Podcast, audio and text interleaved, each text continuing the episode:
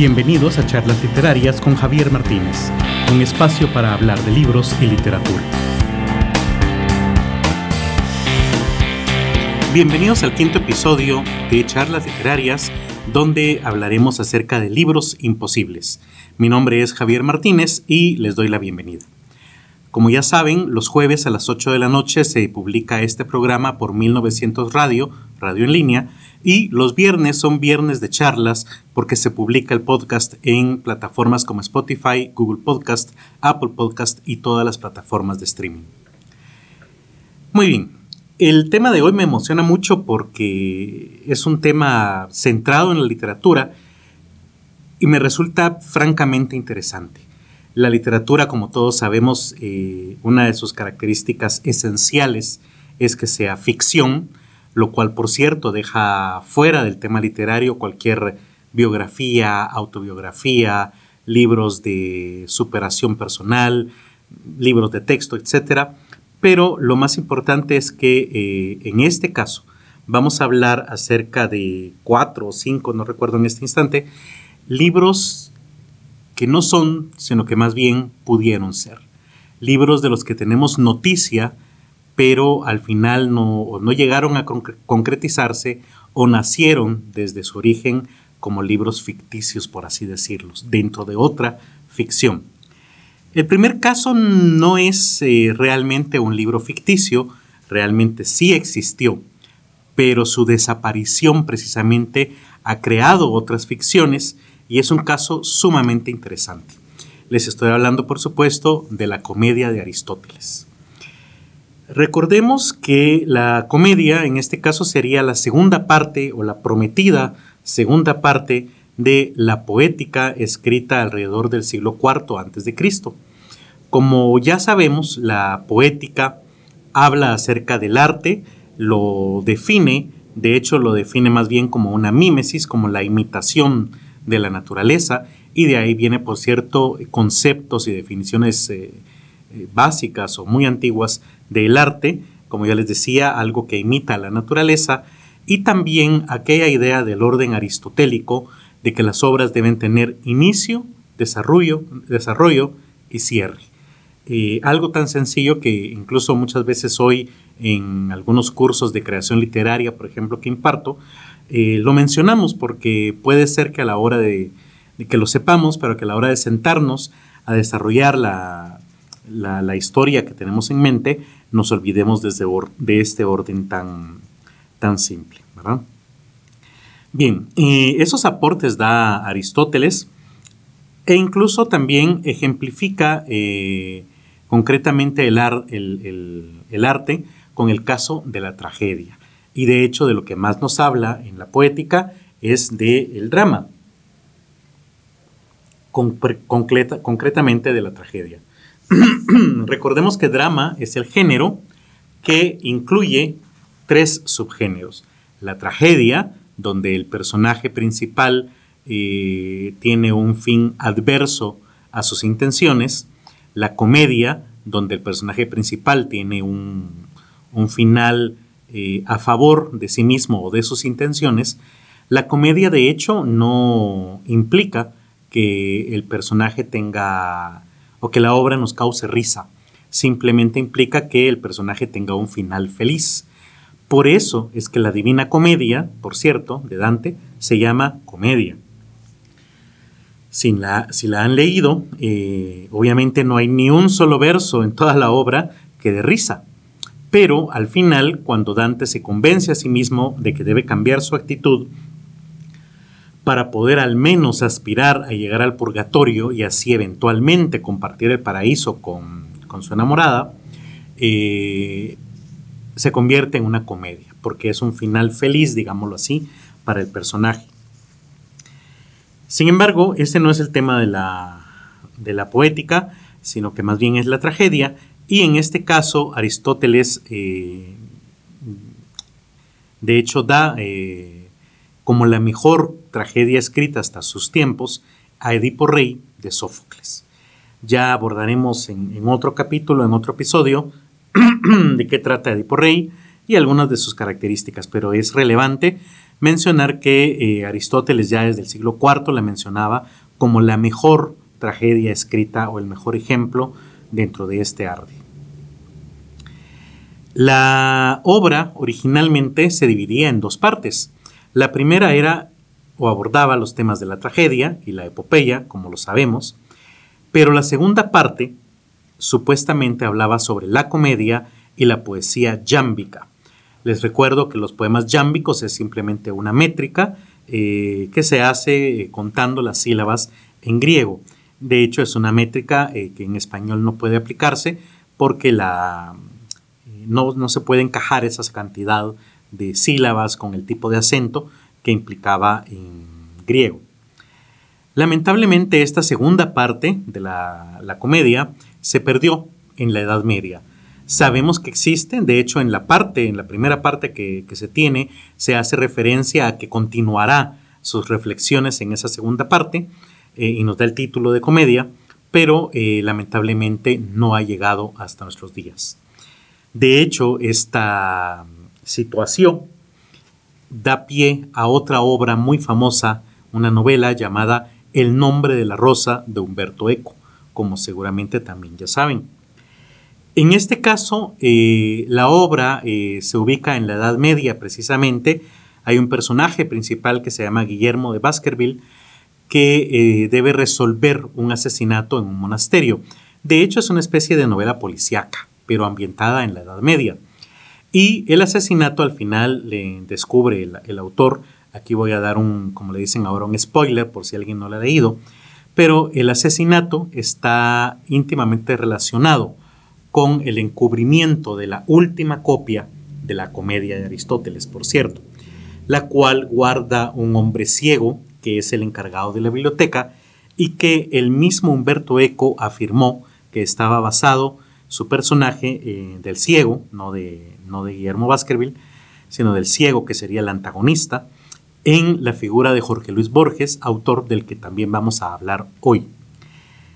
Y al final, ¿por qué esconden esa comedia? Bueno, pues básicamente de, porque decían que la comedia era peligrosa, eh, que de hecho eh, al reírse se representa una falta de respeto que le quita seriedad a la vida y de hecho al sacrificio. Y recordemos que el cristianismo está basado en la idea del sacrificio sin el cual no tendría sentido toda, toda esa religión.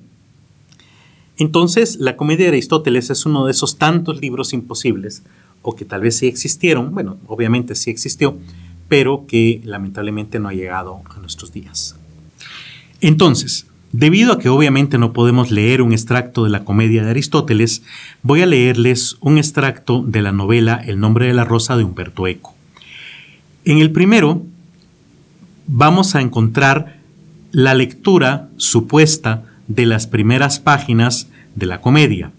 Y en el segundo extracto que les leeré será un diálogo entre Baskerville y su antagonista donde le pregunta por qué ese interés en esconder la comedia de Aristóteles. En el primer libro hemos tratado de la tragedia y de cómo, suscitando piedad y miedo, ésta produce la purificación de esos sentimientos. Como habíamos prometido, ahora trataremos de la comedia, así como de la sátira y del mimo, y de cómo, suscitando el placer de lo ridículo, ésta logra la purificación de esa pasión. Sobre cuán digna de consideración sea esta pasión, ya hemos tratado en el libro sobre el alma, por cuanto el hombre es, de todos los animales, el único capaz de reír.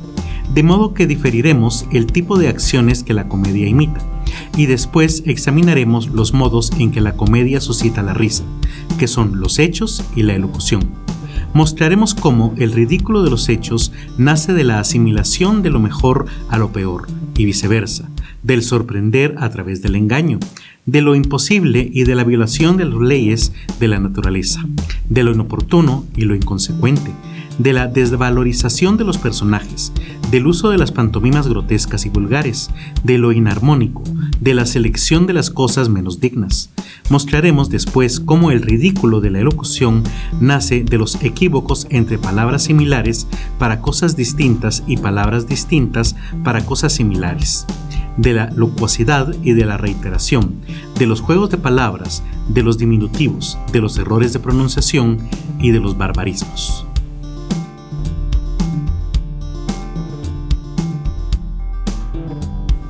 Pero ahora dime, estaba diciendo Guillermo, ¿por qué? ¿Por qué quisiste proteger este libro más que tantos otros? ¿Por qué, si ocultabas tratados de nigromancia, páginas de las que se insultaba quizá el nombre de Dios, solo por las páginas de este libro llegaste al crimen, condenando a tus hermanos y condenándote a ti mismo? Hay muchos otros libros que hablan de la comedia y también muchos otros que contienen el elogio de la risa. ¿Por qué este te infundía tanto miedo? Porque era el filósofo cada libro escrito por ese hombre ha destruido una parte del saber de la cristiandad que había acumulado a lo largo de los siglos. Los padres habían dicho lo que había de saber sobre el poder del verbo, y bastó con que Boesio comentase al filósofo para que el misterio divino del verbo se transformara en la parodia humana de las categorías y del silogismo. El libro del Génesis dice lo que hay que saber sobre la composición del cosmos, y bastó que se redescubriesen los libros físicos del filósofo para que el universo se reinterpretara en términos de materia sorda y viscosa, y para que el árabe Averroes estuviese a punto de convencer a todos de la eternidad del mundo. Sabíamos todo sobre los nombres divinos, y el dominico enterado de Abone, seducido por el filósofo, los ha vuelto a enunciar siguiendo las orgullosas vías de la razón natural. De este modo, el cosmos, para el aeropagita, se manifestaba al que sabía elevar la mirada hacia la luminosa cascada de la causa primera ejemplar, se ha convertido en una reserva de indicios terrestres de los que se parte para elevarse hacia una causa eficiente abstracta. Antes mirábamos el cielo, otorgando solo una mirada de disgusto al barro de la materia. Ahora miramos la tierra y solo creemos en el cielo por el testimonio de la tierra. Cada palabra del filósofo, por la que ya juran hasta los santos y los pontífices, ha trastocado la imagen del mundo. Pero aún no había llegado a trastocar la imagen de Dios. Si este libro llegara si hubiese llegado a ser objeto de pública interpretación, habríamos dado ese último paso. Pero, ¿por qué temes tanto a este discurso sobre la risa? No eliminas la risa eliminando este libro. No, sin duda, la risa es la debilidad, la corrupción, la incipiez de nuestra carne, es la distracción del campesino, la licencia del borracho. Incluso la iglesia en su sabiduría ha permitido el momento de la fiesta, del carnaval, de la feria, esa polución diurna que permite descargar los humores y evita que se ceda a otros deseos y a otras ambiciones. Pero de esta manera la risa sigue siendo algo inferior, amparo de los simples, misterio vaciado de sacralidad para la plebe. Ya lo decía el apóstol, en vez de arder, casaos. En vez de rebelaros contra el orden querido por Dios, reíd y divertíos con vuestras inmundas parodias del orden. Al final de la comida, después de haber vaciado las jarras y botellas, elegid al rey de los tontos, perdeos en la liturgia del asno y del cerdo, jugad a representar vuestras saturnales cabezas abajo. Pero aquí, aquí, y Jorge golpeaba la mesa con el dedo cerca del libro de Guillermo había estado hojeando.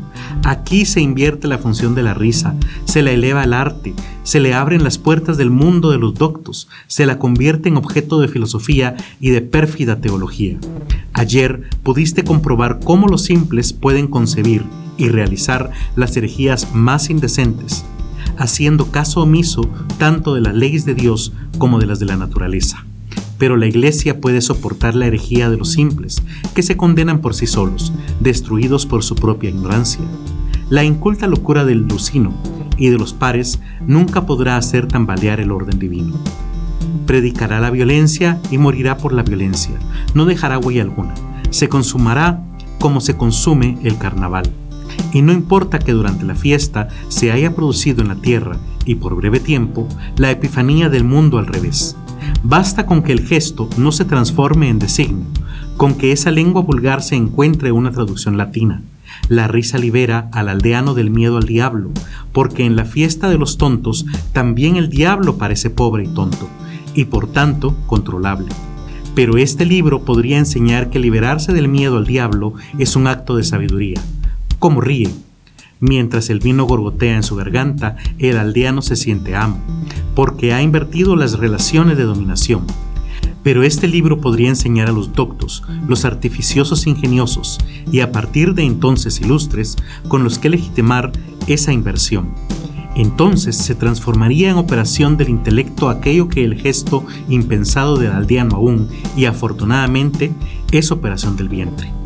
Que la risa sea propia del hombre es signo de nuestra limitación como pecadores.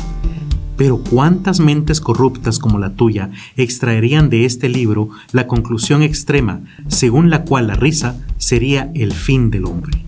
La risa distrae, por unos instantes, al aldeano del miedo, pero la ley se impone a través del miedo, cuyo verdadero nombre es el temor de Dios.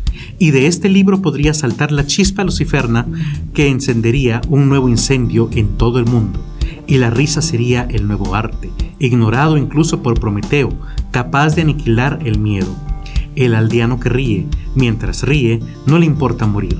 Pero después, concluida su licencia, la liturgia vuelve a imponerle, según el designio divino, el miedo a la muerte y de este libro podría surgir la nueva y destructiva aspiración a destruir la muerte a través de la emancipación del miedo. ¿Y qué seríamos nosotros, criaturas pecadoras, sin el miedo, tal vez el más propicio y afectuoso de los dones divinos? Durante siglos los doctores y los padres han secretado perfumadas esencias de santo saber para redimir, a través del pensamiento dirigido hacia lo alto, la miseria y la tentación de todo lo bajo y este libro, que presenta como milagrosa medicina a la comedia, a la sátira y al mimo, afirmando que pueden producir la purificación de las pasiones a través de la representación del defecto, del vicio, de la debilidad, induciría a los falsos sabios a tratar de redimir, diabólica inversión, lo alto a través de la aceptación de lo bajo. De este libro podría deducirse la idea de que el hombre debe creer en la tierra, como sugería Bacon a propósito de la magia natural, la abundancia del país de Juapa. Pero eso es lo que no debemos ni podremos tener. Mira cómo los monjecillos pierden toda vergüenza en esa parodia burlesca que es la Coena Cipriani. Qué diabólica transfiguración de la escritura sagrada. Sin embargo, lo hacen sabiendo que está mal. Pero si algún día la palabra del filósofo justificase los juegos marginales de la imaginación desordenada, oh, entonces sí que lo que está en el margen saltaría al centro y el centro desaparecería por completo. El pueblo de Dios se transformaría en una asamblea de monstruos eructados desde los abismos de la tierra incógnita, y entonces la periferia de la tierra conocida se convertiría en el corazón del imperio cristiano. Los arimaspos estarían en el trono de Pedro, los blemos en los monasterios, los enanos barrigones y cabezudos en la biblioteca, custodiándola. Los servidores dictan las leyes y nosotros, pero entonces tú también tendríamos que obedecer en ausencia de toda ley. Dijo un filósofo griego que tu Aristóteles cita aquí, cómplice e inmunda autoritas, que hay que valerse de la risa para desarmar la seriedad de las opiniones, y a la risa, en cambio, oponer la seriedad. La prudencia de nuestros padres ha guiado su elección, si la risa es la distracción de la plebe, la licencia de la plebe debe ser refrenada y humillada y atemorizada mediante la severidad. Y la plebe carece de armas para afinar su risa hasta convertirla en un instrumento contra la seriedad de los pastores que deben conducirla hacia la vida eterna y sustraerla a las seducciones del vientre, de las partes pudendas, de la comida, de sus sórdidos deseos. Pero si algún día alguien, esgrimiendo las palabras del filósofo y hablando, por tanto, como filósofo, elevase el arte de la risa al rango de arma sutil, si la retórica de la convicción es reemplazada por la retórica de la irrisión, si la tópica de la construcción paciente y salvadora de las imágenes de la redención es reemplazada por la tópica de la destrucción impaciente y del desbarajuste de todas las imágenes más santas y venerables, oh, ese día también tú, Guillermo, y todo tu saber quedarías destruidos. Otra obra que resulta interesante comentar es el mismo Don Quijote de la Mancha. Para quienes no lo han leído, resulta que eh, Cervantes Saavedra, dentro del mismo libro, no dice ser, el autor del libro, sino que justifica que este ha sido escrito por otra persona, por el famoso Side Hamete Benengeli, que es un historiador árabe. Según Cervantes, es este personaje el que recopiló la historia de Don Quijote y dentro de la ficción del libro, eh, Cervantes lo único que hace es conseguir una copia de estos papeles, traducirlos y publicarlos. Todo esto está descrito en diversas partes del libro, pero concretamente en el capítulo 9 de la primera parte de la novela, que por cierto, como comentario, es la primera novela del mundo ya que ese género literario no se había inventado hasta que Cervantes Saavedra escribe esta novela. Según la ficción de Don Quijote, eh, cuando Cervantes llega a Alcana de, Toledo, eh, va caminando por el mercado y ve unos papeles viejos que están escritos en árabe que se titulan Historia de Don Quijote de la Mancha, escrita por Side Hamete Benengeli, historiador árabe. Entonces a él le llama la atención y contrata al mismo vendedor para que a cambio de una bolsa de trigo y pasas se la traduzca en el término de un mes. Eh, no solo mantiene esta ficción en la primera parte, sino que también en la segunda, donde Cervantes comienza, de hecho, citando al autor árabe, o al supuesto autor árabe, y luego lo vuelve a citar muchas veces más en el resto de la obra. De hecho, en el capítulo 2 de la segunda parte, precisamente, Don Quijote eh, se entera de la existencia de este libro escrito por el árabe y eh, expresa que tiene inquietud por la veracidad de los hechos narrados por este autor árabe, ya que debido a su religión y a su cultura, eh, no cree que sea un historiador que diga la verdad. Obviamente hay una carga racista, pero eh, básicamente lo que dice Don Quijote, aunque eh, los demás personajes lo convencen de que sí refleja más o menos de una manera correcta sus aventuras. Por cierto, el uso de este supuesto autor, Jamete Bengueli, le sirve a Cervantes, al verdadero autor, para justificar algunos errores de edición que tuvo en la primera parte y que son muy famosos. Quienes ya lo han leído recordarán que hay unos capítulos en la primera parte donde eh, a Sancho Panza le roban su burro, luego llegan a una a un hotel, llamémoslo así, donde pasan la noche eh, y bueno, suceden muchas cosas en, este, en este hotel. Y varios capítulos después, cuando deben salir huyendo de este lugar, Sancho simplemente se monta en su burro. Eh, este error donde al autor, a, Cervantes se le olvida que, se le habían, que le habían robado el burro a Sancho, lo justifica en la segunda parte eh, precisamente echándole la culpa a este autor imaginario.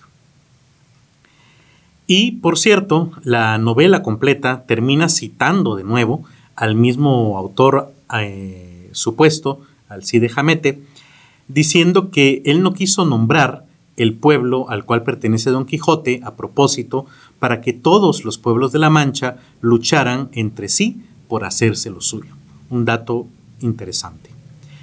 Entonces, eh, para que tengamos una mejor idea de cómo es esta relación entre Cervantes, el, verdadero autor, y la justificación de un autor eh, ficticio de la obra, eh, vamos a dar lectura al capítulo 9 de la primera parte, de El ingenioso hidalgo Don Quijote de la Mancha, resumen en español que ha publicado la editorial que auspicia este podcast, Kazam A. En este caso, como su título lo indica, es un resumen completo de la obra, pero se trata de un resumen que va capítulo por capítulo, que permite que no nos perdamos los detalles eh, más importantes de la obra y en especial el lenguaje también ha sido manejado, adaptado para que eh, los hablantes del español moderno comprendan de una manera más sencilla esta obra. Por cierto, una obra que recomiendo mucho porque la lectura original del, Quijote, que por supuesto también recomiendo, es a veces un poco difícil debido precisamente a los giros lingüísticos del español y concretamente a los del español del siglo XVI en que fue publicada.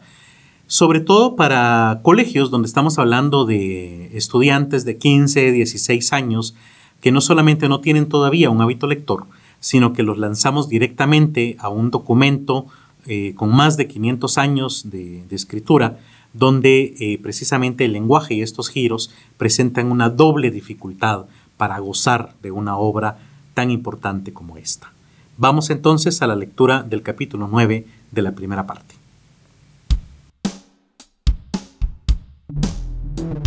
Un día en Alcana de Toledo, un joven me vendió unos cartapacios y papeles viejos. No me pude negar porque me encanta leer y terminé comprándolos. Los escritos estaban en árabe, pero no me costó encontrar un traductor. Mientras éste leía su contenido, no paraba de reír y me dio curiosidad, así que le pregunté, ¿qué es tan gracioso? Hay una anotación al margen de las páginas que dice, a esta Dulcinea del Toboso la mencionan todo el tiempo en esta historia. Dulcinea dice, Así es, este cartapacio dice Historia de Don Quijote de la Mancha, escrita por Side Hamete Benengeli, historiador árabe. Regresé a buscar al joven que me había vendido el cartapacio y le pedí que me vendiera todas las historias que se trataran de Don Quijote. También le pedí que las tradujera al castellano y acordamos que le pagaría dos arrobas de pasas y dos bolsas de trigo por el trabajo. Después de un mes de espera, recibí la traducción completa. En el primer cartapacio pude ver la imagen pintada a mano de Don Quijote, peleando con el conductor vizcaíno. A la par vi a Rocinante, un caballo alto y flaco.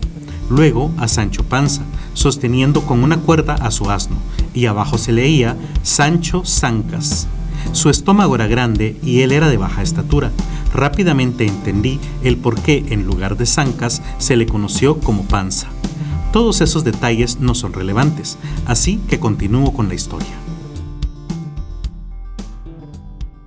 Otro libro imposible, o más bien ficticio en este caso, es el famoso Necronomicon de H.P. Lovecraft.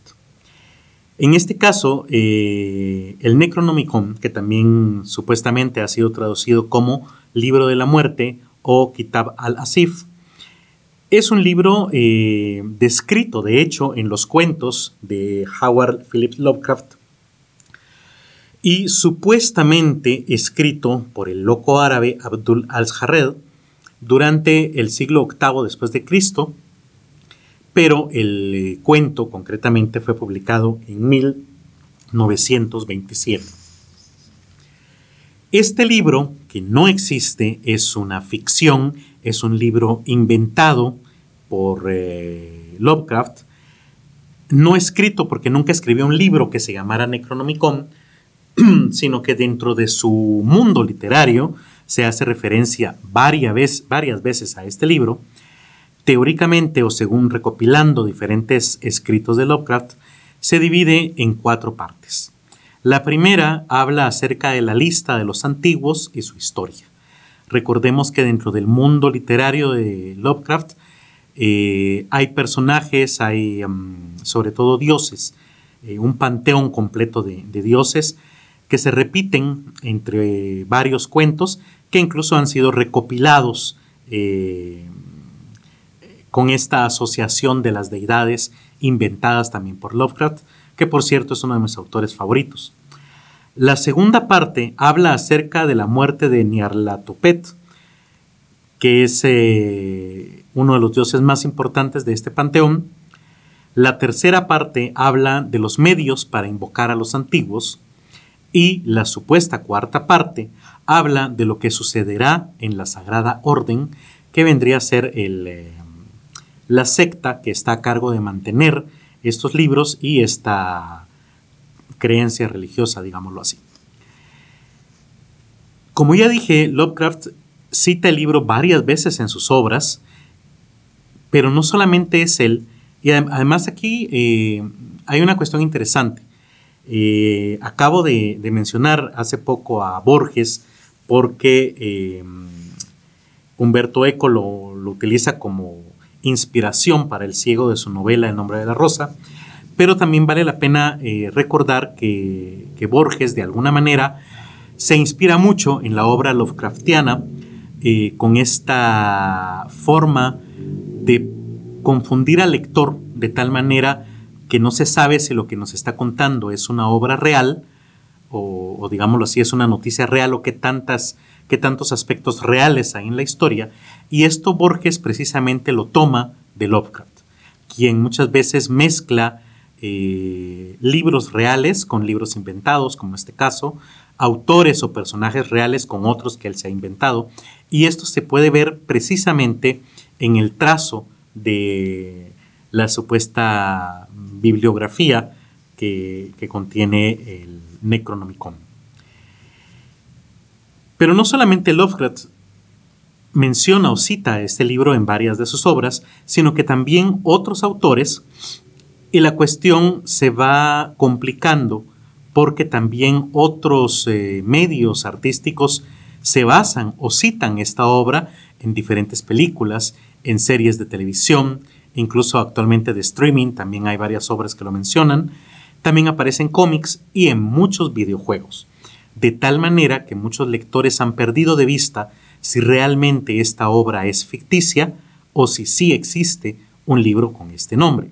La cosa además se complica porque encontré algunos datos curiosos, como que eh, se recoge el dato real de que muchas librerías reciben anualmente varios pedidos de la obra Necronomicon, eh, la cual obviamente no existe, entonces eh, no saben qué, qué enviar. Y de hecho, en la biblioteca de la Universidad de Yale, alguien, no se sabe quién, introdujo este libro en el catálogo. Hizo la ficha y lo incluyó en el catálogo de la biblioteca. Por otro lado, se complica más todavía porque muchos editores, al conocer el, el caso de que las librerías solicitan ese libro, han decidido escribir libros o mandar a escribir libros con este título o hacer recopilaciones de eh, Lovecraft o de obras de Lovecraft con este título. Por lo tanto, podríamos decir de una u otra manera que ahora sí existe el libro titulado Necronomicon, pero consiste en un compendio de obras de H.P. Lovecraft que hablan acerca de este libro, pero realmente no son el libro en sí. La cosa se va complicando acá. Para complicarlo más, el cuento más famoso de Lovecraft, que que aquel publicado en 1927, que habla sobre este libro, realmente más que un cuento, resulta ser una secuencia de los hechos que eh, parecieran ser verídicos sobre la publicación, edición y traducción de este libro ficticio. En esa obra se nos dice, por ejemplo, que el autor era originario de Yemen y que publicó alrededor del, siglo VIII después de Cristo y que murió en el 738. Eh, luego nos da fechas como que en 1950 fue traducido al griego eh, y luego que fue traducido al latín en 1228, pero que pocos años después, en 1232, fue prohibido por el Papa Gregorio IX y que luego reaparece y desaparece varias veces en traducciones de alemán, español e italiano entre los siglos XV y XVII y nos da algunos nombres reales, como por ejemplo el que ya mencioné del Papa Gregorio IX, así como el de John Dee, que es un personaje histórico que se supone que lo traduce en el siglo XVII. Y por último, eh, Lovecraft menciona ejemplares en árabe en San Francisco, ya en el siglo XX, y algunos en griego, eh, que fueron perdidos durante la quema de brujas en Salem a finales del siglo XVII. Para que tengamos un poco más claro de qué trata el Necronomicon eh, y toda esta serie de datos que nos da Lovecraft, daré lectura a el cuento titulado Historias del Necronomicon de H.P. Lovecraft. Breve pero completo resumen de la historia de este libro, de su autor, de diversas traducciones y ediciones desde su redacción en el 730 hasta nuestros días. Edición conmemorativa y limitada a cargo de Wilson H. Shepard de Rebel Press, Oakman, Alabama. El título original era Al-Asif, Asif era el término utilizado por los árabes para designar el ruido nocturno producido por los insectos que, se suponía, era el murmullo de los demonios. Escrito por Abdul al-Hasred, un poeta loco huido de Sanaa al Yemen en la época de las califas omeyas hacia el año 700.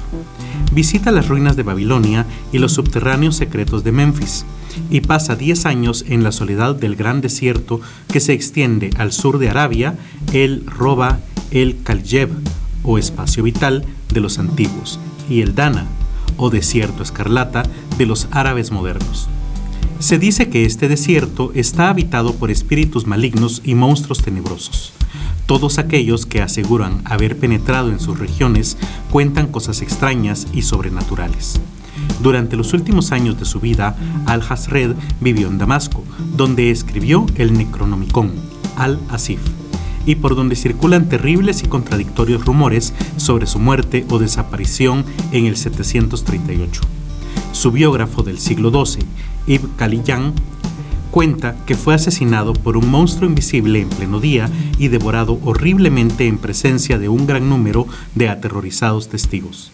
Cuentan, además, muchas cosas sobre su locura. Pretendía haber visto la famosa Irlem, la ciudad de los pilares, y haber encontrado bajo las ruinas de una inencontrable ciudad del desierto los anales secretos de una raza más antigua que la humanidad. No participaba de la fe musulmana, adoraba a unas desconocidas entidades a las que llamaban Yog Sotot y Cthulhu. En el año 950, el Asif que había circulado en secreto entre los filósofos de la época, fue traducido ocultamente al griego por Teodorus Filepas de Constantinopla, bajo el título de Necronomicon. Durante un siglo, y debido a su influencia, tuvieron lugar ciertos hechos horribles, por lo que el libro fue prohibido y quemado por el patriarca Michel. Desde entonces no tenemos más que vagas referencias del libro, pero en el 1228 Olaus Wormius encuentra una traducción al latín que fue impresa dos veces. Una en el siglo XV en letras negras, con toda seguridad en Alemania, y otra en el siglo XVII, probablemente en España. Ninguna de las dos ediciones lleva ningún tipo de aclaración, de tal forma que es solo por su tipografía que se supone la fecha y el lugar de impresión. La obra, tanto en su versión griega como en la latina, fue prohibida por el Papa Gregorio IX en el 1232, poco después de que su traducción al latín fuese un poderoso foco de atención. La edición árabe original se perdió en los tiempos de Wormius, tal y como se dijo en el prefacio. Hay vagas alusiones sobre la existencia de una copia secreta encontrada en San Francisco a principios del siglo, pero que desapareció en el gran incendio no hay ningún rastro de la versión griega, impresa en Italia entre 1500 y 1550, después del incendio que tuvo lugar en la biblioteca de cierto personaje de Salem en 1692. Igualmente, existía una traducción del Dr. Dee, jamás impresa, basado en el manuscrito original. Los textos latinos que aún subsisten, uno del siglo XV, está guardado en el Museo Británico y el otro, del siglo XV, se halla en la Biblioteca Nacional de París. Una edición del siglo XVII se encuentra en la Biblioteca de Wittenberg, de Harvard, y otra en la Biblioteca de la Universidad de Misatónica, en Arkham, mientras que hay una más en la Biblioteca de la Universidad de Buenos Aires. Probablemente existían más copias secretas, y se rumoreaba persistentemente que una copia del siglo XV fue a parar a la colección de un célebre millonario norteamericano. Existe otro rumor que asegura que una copia del texto griego del siglo XVI es propiedad de la familia Pickman de Salem, pero es casi seguro que esta copia desapareció al mismo tiempo que el artista R.U. Pickman en 1926. La obra está severamente prohibida por las autoridades y por todas las organizaciones legales inglesas su lectura puede traer consecuencias nefastas. Se cree que R.W. Chambers se basó en este libro para su obra El Rey en Amarillo. Cronología. Al-Asif se escribe en Damasco en el 730 por Abdul al-Hazred. Traducción al griego con el título de Necronomicon a cargo de Teodorus Filetas en el 950. El patriarca Michel lo prohíbe en el 1050 el texto griego el árabe se ha perdido. En 1228, Olaus traduce el texto griego al latín. Las ediciones latina y griega son destruidas por Gregorio IX en 1232. En 1400 aparece una edición en letras góticas en Alemania. En 1500 el texto griego es impreso en Italia. En 1600 aparece la traducción al castellano del texto latino.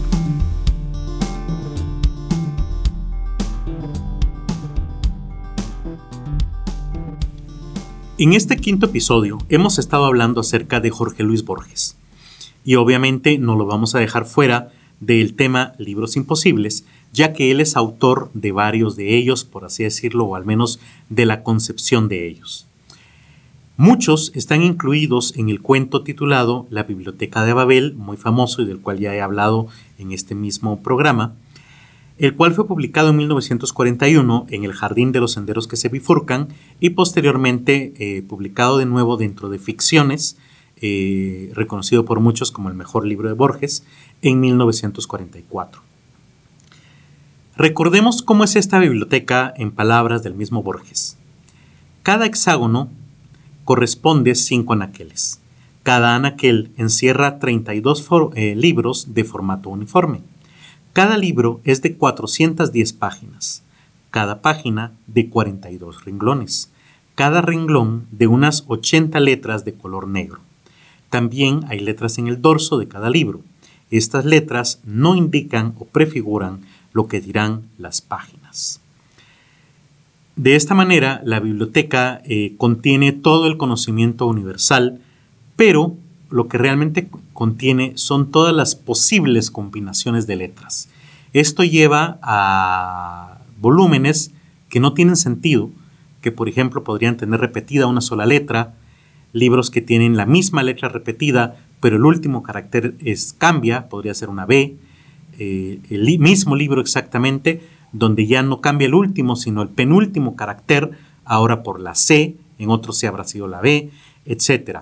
Esta combinación prácticamente infinita de, caracteres dentro de este mismo formato estandarizado da pie a que algunos de los libros estén en ciertos idiomas, otros en otros, y que muchos de estos libros tengan contenido real y otros sean exactamente igual, pero les falta una letra o cambian en, solamente un sentido, por ejemplo.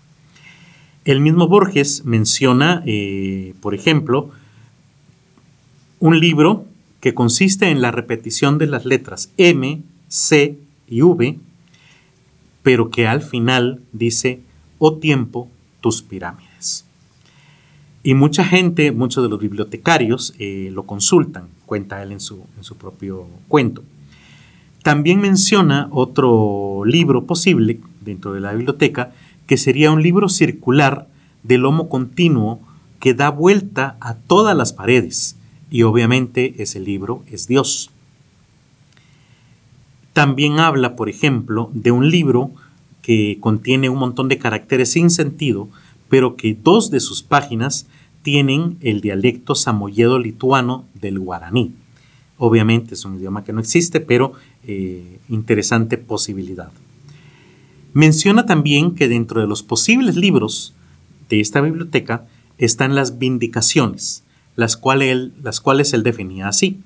Libros de apología y de profecía que para siempre vindican los actos de cada hombre del universo y guardan arcanos prodigiosos para su porvenir. Las vindicaciones existen, yo he visto dos que se refieren a personas del porvenir, a personas acaso no imaginarias, pero los buscadores no recordaban que la posibilidad de que un hombre encuentre la suya o alguna pérfida variación de la suya es computable a cero. En otras palabras, si en la biblioteca se puede contener todos los libros posibles, posiblemente también contenga el resumen de mi vida.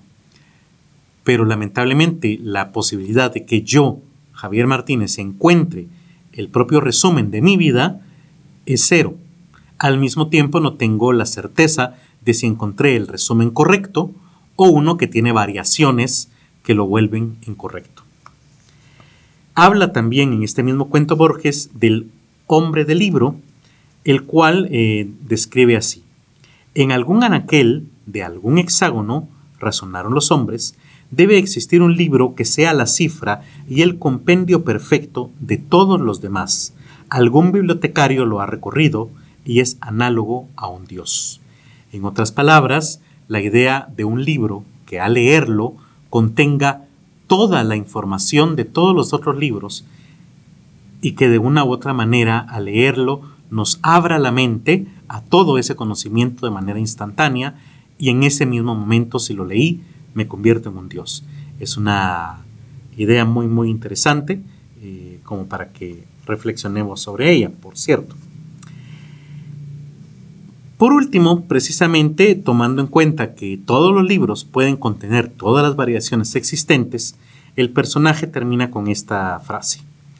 Esta epístola inútil y palabrera ya existe en uno de los 30 volúmenes de las cinco anaqueles de uno de los incontables hexágonos y también su refutación.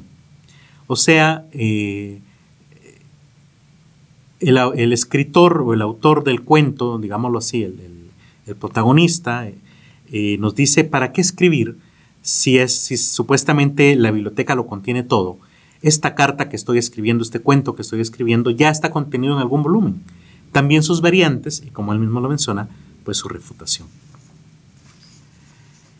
Bien, este eh, era el caso de la Biblioteca de Babel, pero hay otro cuento de Borges que también llama la atención, que se titula El libro de arena. En este caso, publicado ya eh, pocos años antes de la muerte del autor, en 1975, y que muchos de sus críticos eh, consideran una revisión de la Biblioteca de Babel.